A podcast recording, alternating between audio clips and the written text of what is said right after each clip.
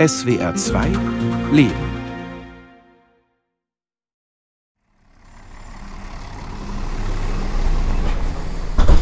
Hallo, ein Tagesticket bitte.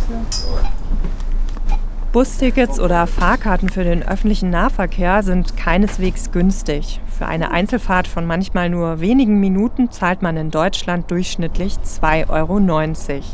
Mehr als für ein Pfund Butter. Dabei sind Bus- und Bahnfahrten für viele lebensnotwendig, um etwa zur Schule oder zur Arbeit zu kommen. Die Preise für Monatskarten sind sehr unterschiedlich. Sie kosten zwischen 57 Euro und 113 Euro.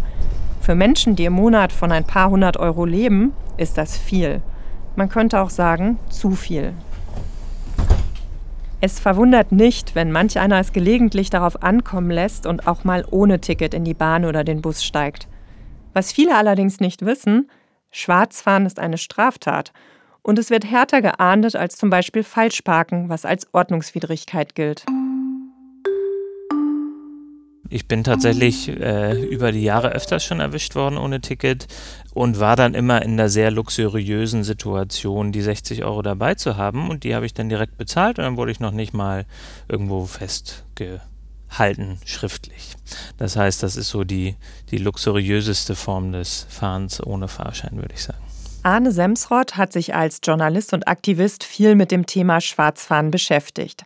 Die 60 Euro sind das sogenannte erhöhte Beförderungsgeld, das die Bahn- oder Verkehrsunternehmen fordern, wenn sie jemanden ohne Ticket erwischen. Wer die 60 Euro nicht direkt bezahlen kann, muss seinen Namen und die Adresse angeben und bekommt dann Post mit der entsprechenden Zahlungsaufforderung. Wenn die beglichen ist, ist der Fall meistens erledigt. Aber gerade für Menschen, die vielleicht schon kein Geld für ein Busticket hatten, ist es erst recht schwer, 60 Euro aufzutreiben. Wer ohne Ticket in Deutschland Bus oder Bahn fährt, riskiert damit letztlich im Knast zu landen.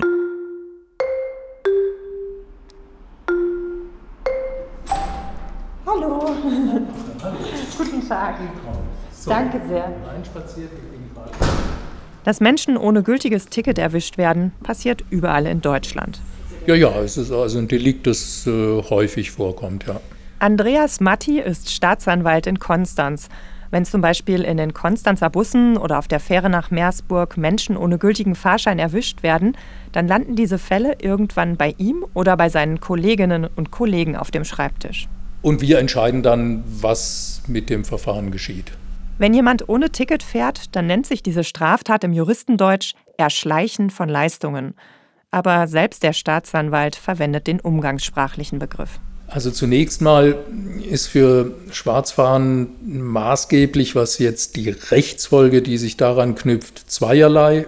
Erstens die Schadenshöhe, also die Höhe des Fahrpreises, der hätte entrichtet werden müssen, aber nicht entrichtet wurde. Bei einer Busfahrt in Konstanz 2,60 Euro. Zweitens die Vorbelastung desjenigen, um den es geht. Ja, also die Staatsanwaltschaft würde im Bereich geringer Schadenshöhen, also so 10, 15 Euro oder darunter, äh, Verfahren bei Ersttätern in der Regel sanktionslos einstellen. Je höher aber natürlich der Schaden und je öfter jemand schon aufgefallen ist, desto eher kommt es dann so weit, dass kleine Geldstrafen verhängt werden. Bei der Bewertung spielt es also eine Rolle, ob die Person zum ersten Mal erwischt wurde oder ob es schon öfter vorgekommen ist und ob jemand bereits die 60 Euro gezahlt hat oder nicht. Der Staatsanwalt überlegt sich dann, welche Strafe er für angemessen hält. Eine Gerichtsverhandlung gibt es in den meisten Fällen nicht. Stattdessen beantragt Andreas Matti beim Amtsgericht Konstanz den Erlass eines Strafbefehls, dem das Gericht zustimmen muss. Dann würde dieser Strafbefehl dem Betroffenen zugestellt, der sich dann aussuchen kann, ob er den akzeptiert. Akzeptieren bedeutet keinen Widerspruch einlegen. Und dann ist der Strafbefehl das gleiche wie ein rechtskräftiges Urteil. Wer den Strafbefehl nicht akzeptiert, muss also aktiv werden. Viele wissen das nicht. Dann würde es zu einer Hauptverhandlung kommen mit allen möglichen Folgen, Freispruch oder eben auch wieder Verurteilung. Meistens geht es beim Schwarzfahren allerdings zunächst um Geldstrafen. Wenn jetzt eine Geldstrafe rechtskräftig verhängt wurde, wird der Verurteilte von der Staatsanwaltschaft, die ist nämlich bei Erwachsenen jedenfalls, äh, auch Vollstreckungsbehörde, wird er angeschrieben, zur Zahlung der Geldstrafe aufgefordert. Geldstrafen werden immer in Tagessätzen angegeben. Die Tagessatzanzahl, die ist ein Spiegel, wie der Jurist sagt, der Schuldschwere, also wie schlimm äh, Stichwort Schadenshöhe, Vorbelastung ist das jetzt, äh, was dem Betroffenen zur Last gelegt wird. Und die Höhe des einzelnen Tagessatzes, die ist abhängig von den wirtschaftlichen Verhältnissen des Verurteilten, damit eben das Strafübel für Leute in schlechten finanziellen Verhältnissen vergleichbar sein wird und soll mit dem Strafübel besser verdienender.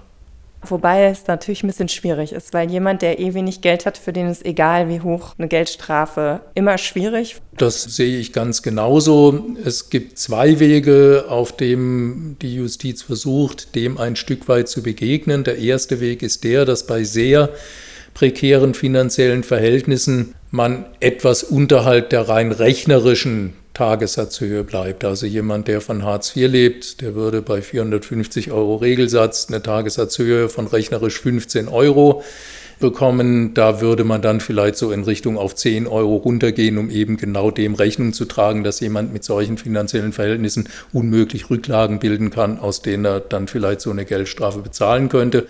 Außerdem kommt die Staatsanwaltschaft Menschen mit wenig Geld entgegen, indem sie auch kleine Ratenzahlungen akzeptiert. Voraussetzung natürlich, es funktioniert dann auch.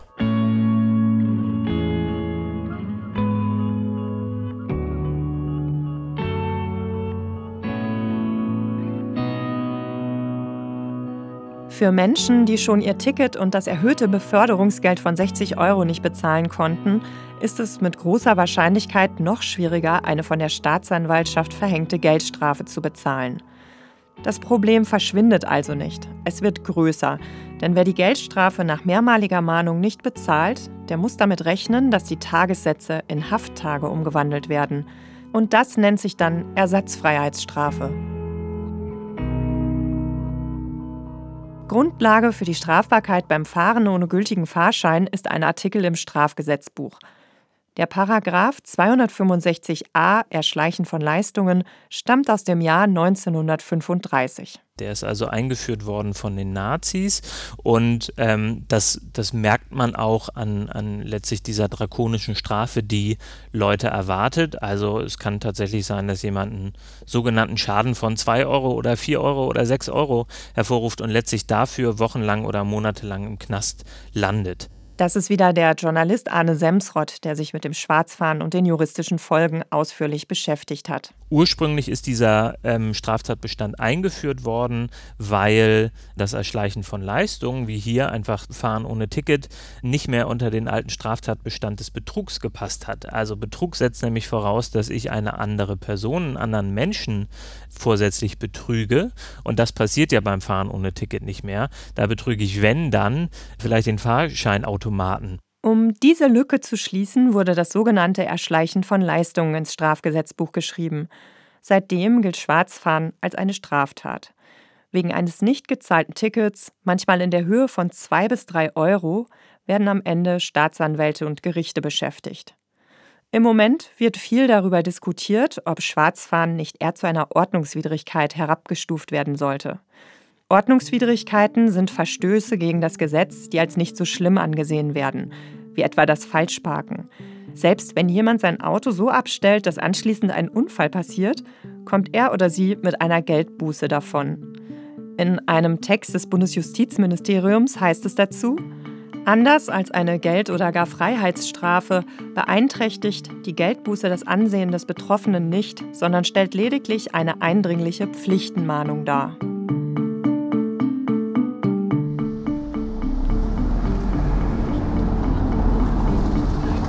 Ulm. In einem Labyrinth aus kopfsteingepflasterten Straßen, Fachwerkhäusern und Neubauten liegt die Gerichts- und Bewährungshilfe, nicht weit entfernt vom Amtsgericht. In einem Prospekthalter an der Wand stecken Broschüren der Caritas, der Suchthilfe und vom Nottelefon. Sie lassen darauf schließen, dass Menschen, die hierher kommen, nicht nur Probleme mit der Justiz haben. Wer einen Termin hat, wartet hier zum Beispiel auf Hans-Peter Strobel. Ich bin der Leiter der Einrichtung Ulm der Bewährungs- und Gerichtshilfe in Baden-Württemberg, einer von neun in Baden-Württemberg. Ich selber bin Bewährungshelfer seit 1993, also schon lange im Geschäft. Ich gehöre zum Inventar Eine seiner Aufgaben ist es, verurteilten Menschen dabei zu helfen, eine Ersatzfreiheitsstrafe zu vermeiden. An dieser Stelle sei kurz erwähnt, dass jede Geldstrafe, die nicht gezahlt wird, in Gefängnistage umgewandelt werden kann. Die Klienten, die zu Hans-Peter Strubel kommen, es sind tatsächlich meistens Männer, sind nur zum Teil Schwarzfahrer.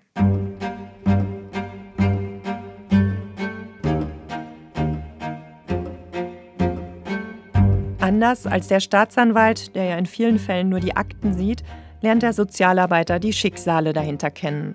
Das sind überwiegend Menschen, die am unteren Bereich äh, der finanziellen Möglichkeiten dieser Gesellschaft leben. Das ist so. Also Hartz-IV-Empfänger oder ganz wenig verdienen. Und oder große andere Probleme haben, eine psychische Erkrankung oder eine Suchterkrankung und deswegen das halt nicht machen. Er merkt in seinen Beratungen, dass die Betroffenen oft in einer Art Zwickmühle stecken. Und dann sage ich oft, jetzt haben Sie hier 15 Tagessätze a 30 Euro bekommen, das sind 450 Euro. Davon hätten Sie acht Monate Monatskarte zahlen können. Ja, aber ich habe das Geld nicht. Und ich musste zur Arbeit. Wenn ich nicht zur Arbeit gegangen wäre, dann hätte ich die Arbeit verloren. Dann bin ich halt ohne Fahrschein gefahren. Gibt sicher auch diejenigen, die einfach schusselig sind, uns einfach vergessen, weil sie eben irgendwie unter Alkohol oder unter Drogen sind und dann steigt man halt ein. Aber das ist eher die Ausnahme. Es sind oft Menschen, die in einer Drucksituation mit dem öffentlichen Nahverkehr fahren müssen und dann machen sie es halt und riskieren es und hoffen, es geht gut. Es geht ja auch oft gut. So oft wird man ja gar nicht kontrolliert, weiß man ja selber, wenn man regelmäßig öffentlichen Nahverkehr benutzt. An der Tatsache, dass Schwarzfahren eine Straftat ist, und dass Menschen deswegen verurteilt werden, daran kann der Sozialarbeiter nichts ändern. Seine Arbeit beginnt an dem Punkt, wenn die Staatsanwaltschaft die nicht bezahlte Geldstrafe in eine Haftstrafe umwandelt. Wenn jemand zur Ersatzfreiheitsstrafe vorgeladen wird, bleiben meist noch einige Wochen bis zur Inhaftierung. Hans-Peter Strobel kontaktiert die Verurteilten dann. Und wenn wir dann Kontakt herstellen, versuchen wir ihm zu erklären, wenn er jetzt nichts macht, dann kommt die Polizei. Und dann fragen wir natürlich, warum, warum haben Sie bisher nicht bezahlt? Warum haben Sie äh, keine gemeinnützigen Arbeitsstunden gemacht? Haben Sie das nicht verstanden? Und dann entwickelt sich in der Regel relativ schnell ein Bild. Ein simpler Grund, warum Menschen nicht bezahlen, sei, dass sie häufig die Briefe von der Staatsanwaltschaft einfach nicht verstanden haben. Also Sie müssen sich vorstellen, wenn jemand nicht gut Deutsch lesen und schreiben kann, egal ob er jetzt ein Migrationshintergrund ist oder Analphabet oder was auch immer, der Kompost, die versteht er gar nicht, der hat schon gar nicht verstanden, dass er eine äh, Strafe bekommen hat. Der hat schon den Strafbefehl nicht verstanden. Alles, was da kam, hat er nicht verstanden. Eine andere Variante ist, dass die Betroffenen mit ganz anderen Problemen beschäftigt sind. Seien es Suchtprobleme, seien es gerade familiäre Probleme, befinden sich Entscheidungen oder Trennung oder Arbeitslosigkeit oder gesundheitliche Probleme und gar keinen Kopf haben für diese Geschichte. Ja, und dann ist es einfach untergegangen. Wenn Hans-Peter Strobel die Menschen anschreibt, dann bemüht er sich um ganz einfache und klare Formulierungen. Also ich schreibe nicht, Ihre Ersatzfreiheitsstrafe wird vollstreckt, sondern ich schreibe, Ihnen droht Haft, Sie müssen ins Gefängnis. Das verstehen die dann. Wenn Sie selber nicht äh, Deutsch äh, lesen oder schreiben können, dann, dann ich mache das dann noch fett dann googeln sie vielleicht Haft oder Gefängnis und dann zeigen sie es vielleicht irgendjemandem, der sagt dann, ey, du, du da musst du dich kümmern, da, das ist gefährlich oder so, äh, um einfach so diese Schwelle möglichst niedrig zu machen. Oft geht es also zunächst einmal darum, überhaupt ein Bewusstsein zu schaffen. In einem zweiten Schritt macht Hans-Peter Strobel dann Vorschläge, wie die Freiheitsstrafe vermieden werden könnte. Neben Ratenzahlungen ist es in Baden-Württemberg auch möglich, gemeinnützige Arbeit zu leisten – der Sozialarbeiter erledigt dann zusammen mit den Verurteilten die nötigen Formalitäten. Menschen, die das nicht verstanden haben, wo es an der Kommunikation war, das sind oft welche, die sehr dankbar sind und da funktionieren die Dinge auch. Ja, also die, die kriegen das dann geregelt. Die, die wollen nicht ins Gefängnis, die arbeiten dann Arbeitsstunden äh, oder, oder zahlen diese Raten. Manchmal erfährt er im Nachhinein, dass jemand nur zwei Raten bezahlt hat und dann nichts mehr. Das heißt allerdings immer noch nicht, dass diese Person dann eine Ersatzfreiheitsstrafe absitzen musste. Was häufig ist, wenn die Polizei dann dasteht, dann treiben die noch irgendwoher Geld auf und vermeiden das dadurch. Für Hans-Peter Strobel sind genau das die Fälle, die er lieber vermeiden würde. Wenn wir es geregelt kriegen und die kriegen über Arbeitsstunden oder eben über eine Ratenzahlung die Strafe getilgt, dann kriegen sie die geordnet getilgt. Wenn die Polizei dasteht, dann ist es eine Drucksituation und dann wird irgendein Geld genommen. Dann wird die Oma angepumpt, die selber nichts hat und die dann einen halben Monat hungert, damit der Enkel nicht ins Gefängnis muss. Oder es wird das Geld genommen, das für die Miete wäre. Man kommt in den Mietrückstand und äh, es droht dann irgendwann der Verlust der Wohnung. Oder der Strom wird nicht bezahlt und abgestellt, weil man eben nicht ins Gefängnis wollte. Das ist auch dann natürlich auch schwierig, wenn da Familien dranhängen mit Kindern oder so. Und da ist jede Lösung, die anders ist, deutlich besser, für die Gesellschaft besser, für das Umfeld besser. Äh, aber es ist schon auch noch ein häufiger äh, Prozess, der auch oft stattfindet. Jedes Jahr sitzen in Deutschland geschätzt 7000 Menschen im Gefängnis, weil sie schwarz gefahren sind. Genaue Zahlen gibt es nicht. Doch es gestaltet sich als extrem schwierig, eine Person zu finden, die über ihre Erfahrungen berichten möchte. Hans-Peter Strobel hat eine Vermutung, warum das so ist. Ja, also das größte Problem ist natürlich, Straffälligkeit hat auch etwas mit Scham zu tun. Man outet sich ungern in der Gesellschaft als Straftäter. Ist ja auch ein Stigma. In dem Fall ist es noch ein besonderes Stigma, weil es natürlich auch offenbart, dass man ein armer Mensch ist. Also das ist ja ein doppeltes Stigma. Man ist nicht nur arm, auch dann auch noch straffällig. Und äh, das macht es so schwierig.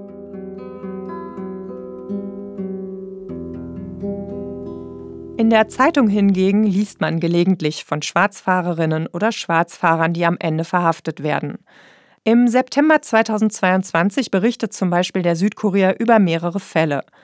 Darunter eine 49-jährige Frau, die bei einer Kontrolle von der Polizei aufgegriffen wird. Gegen sie liegen gleich mehrere Haftbefehle vor, auch wegen Erschleichen von Leistungen. Sie wird verhaftet und muss eine Freiheitsstrafe in Schwäbisch Gmünd antreten, denn dort liegt das einzige Frauengefängnis in Baden-Württemberg. Am selben Nachmittag nimmt die Bundespolizei in Singen auch einen 35-jährigen Mann fest, der 2021 vom Amtsgericht Emden wegen Erschleichen von Leistungen verurteilt worden war. Weil er seine Geldstrafe nicht bezahlen kann, wird er in die Justizvollzugsanstalt Konstanz gebracht und muss dort eine Ersatzfreiheitsstrafe absitzen. Beide Haftanstalten lehnen Interviewanfragen mit den Inhaftierten ab. Allerdings erlaubt die JVA in Konstanz einen Fragebogen zu schicken – wenn der Inhaftierte bereit sei, ihn auszufüllen, dann werde er anschließend eingescannt und zurückgeschickt.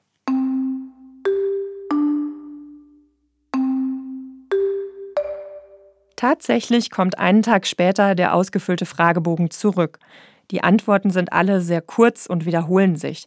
Der Mann schreibt, er sei verhaftet worden, weil er keinen gültigen Fahrausweis gehabt habe. Und der Grund, warum er kein Ticket hatte, er hatte kein Geld wie es nun für ihn weitergehe, er müsse für zehn Tage im Gefängnis bleiben.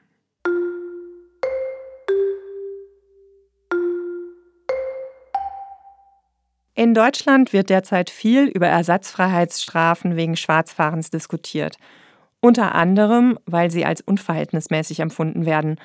Auch Arne Semsrott findet das deutsche Justizsystem an dieser Stelle ungerecht. Für die einen ist es mehr Geld, für die anderen ist es eine tatsächliche Strafe. Und das diskriminiert. Das hat dann wirklich die Auswirkung, dass vor allem arme Menschen im Knast landen und wer genug Geld hat, der kann sich davon freikaufen. Als Journalist hat Arne Semsrott sich im Rahmen einer größeren Recherche mit dem Schwarzfahren und den Ersatzfreiheitsstrafen beschäftigt so ein entscheidender Moment war, als wir mitbekommen haben, dass äh, es tatsächlich möglich ist, Geldstrafen von Dritten zu bezahlen. Das war mir lange gar nicht klar, dass nicht die Leute selbst, die eine Geldstrafe bekommen, die zahlen müssen, sondern dass auch Dritte übernehmen können. Und so ist aus dem Journalisten auch ein Aktivist geworden. Zusammen mit anderen hat er den Freiheitsfonds gegründet. Der Freiheitsfonds setzt sich dafür ein, dass das Fahren ohne Fahrschein entkriminalisiert wird. Und das machen wir vor allem, indem wir selbst schon loslegen damit und Leute freikaufen aus dem Knast. Seit Dezember 2021 sammelt der Fonds Spenden. Mit dem Geld wurden seitdem mehr als 500 Menschen aus dem Gefängnis freigekauft, die dort eine Ersatzfreiheitsstrafe wegen Schwarzfahrens absitzen mussten. Auf der Internetseite des Fonds gibt es ein Formular. Betroffene können es ausfüllen und der Organisation zukommen lassen.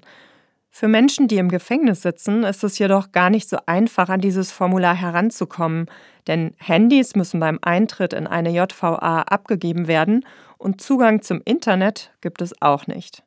Arne Semsrott erklärt, dass es oft Sozialarbeiter, Angehörige oder sogar die Gefängnisse selbst sind, die sich beim Freiheitsfonds melden. Die meisten Kontaktaufnahmen, die wir inzwischen bekommen, bekommen wir durch Beamte, die ähm, für Gefangene dann bei uns anfragen, können sie nicht freigekauft werden. Und das läuft inzwischen tatsächlich so, dass äh, viele Beamte rumgehen in den Gefängnissen und sagen, hey, willst du dich nicht freikaufen lassen? Wir kennen da eine Initiative. Das heißt, auch die Gefängnisse selbst haben großes Interesse daran, dass die Leute, die ohne Ticket fahren, nicht bei ihnen sind. Das Freikaufen von Gefangenen ist ein Teil der Initiative. Natürlich bekommen Arne Semsrott und seine Mitstreiter dadurch auch Aufmerksamkeit, die sie wiederum für Forderungen an die Politik nutzen. Wir fordern, dass Fahren ohne Fahrschein entkriminalisiert wird und das bedeutet zum einen ähm, raus aus dem Strafgesetzbuch, das soll keine Straftat mehr sein ähm, und häufig wird ja dann vorgeschlagen, das als Alternative herabzustufen zu einer Ordnungswidrigkeit. Äh, wir sind der Ansicht, dass auch das nicht passieren soll, sondern dass das Fahren ohne Fahrschein komplett einfach nicht mehr Sache des Staats sein soll. Das bedeutet nicht, dass Leute dann einfach so ohne Ticket fahren können. Was nämlich weiterhin bestehen bleibt, ist dieses erhöhte Beförderungsentgelt, die 60 Euro Euro. Die müsste man dann weiterhin zahlen, ähm, ganz normal als Vertragsstrafe. Und dann wäre es einfach Sache der Verkehrsbetriebe, sich darum zu kümmern, das einzutreiben. Das kennt man ja aus anderen Bereichen. Dann kommt vielleicht das Inkassobüro. Das reicht auch vollkommen. Ähm, es sollte aber nicht Aufgabe des Staates sein, dann mit Steuergeldern da noch hinterherzugehen wegen dieser Bagatelldelikte. Denn einerseits müssten sich dann nicht mehr Staatsanwaltschaften und Gerichte um Schwarzfahrende kümmern und zweitens würde niemand mehr deswegen im Gefängnis landen. Auch das verursacht Kosten, die Steuerzahlende tragen. Wie hoch diese Kosten für die Unterbringung in Haft sind, lässt sich wieder nur schätzen. Von Bundesland zu Bundesland ist das sehr unterschiedlich. Aber im Durchschnitt werden 150 Euro pro Gefängnistag veranschlagt. Für jemanden, der 10 Tage Ersatzfreiheitsstrafe absitzt, zahlt der Staat also durchschnittlich 1500 Euro. Für einen Schaden von wenigen Euro, für eine Fahrt in einem öffentlichen Transportmittel, das sowieso fährt.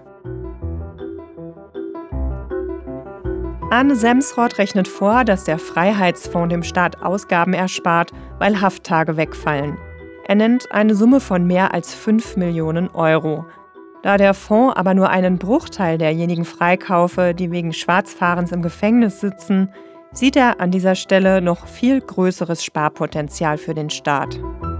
Das lässt dann ja die sehr interessante Frage offen, was könnte man denn stattdessen mit diesem Geld machen? Und das wären zum Beispiel soziale Angebote für Betroffene, die dazu führen, dass Leute gar nicht mehr in den Knast kommen. Man könnte das natürlich in den öffentlichen Nahverkehr investieren, sodass der besser wird, sodass ähm, Tickets vielleicht billiger werden. Das heißt, das Geld ist eigentlich da, es ist nur die Frage, wie man es einsetzt.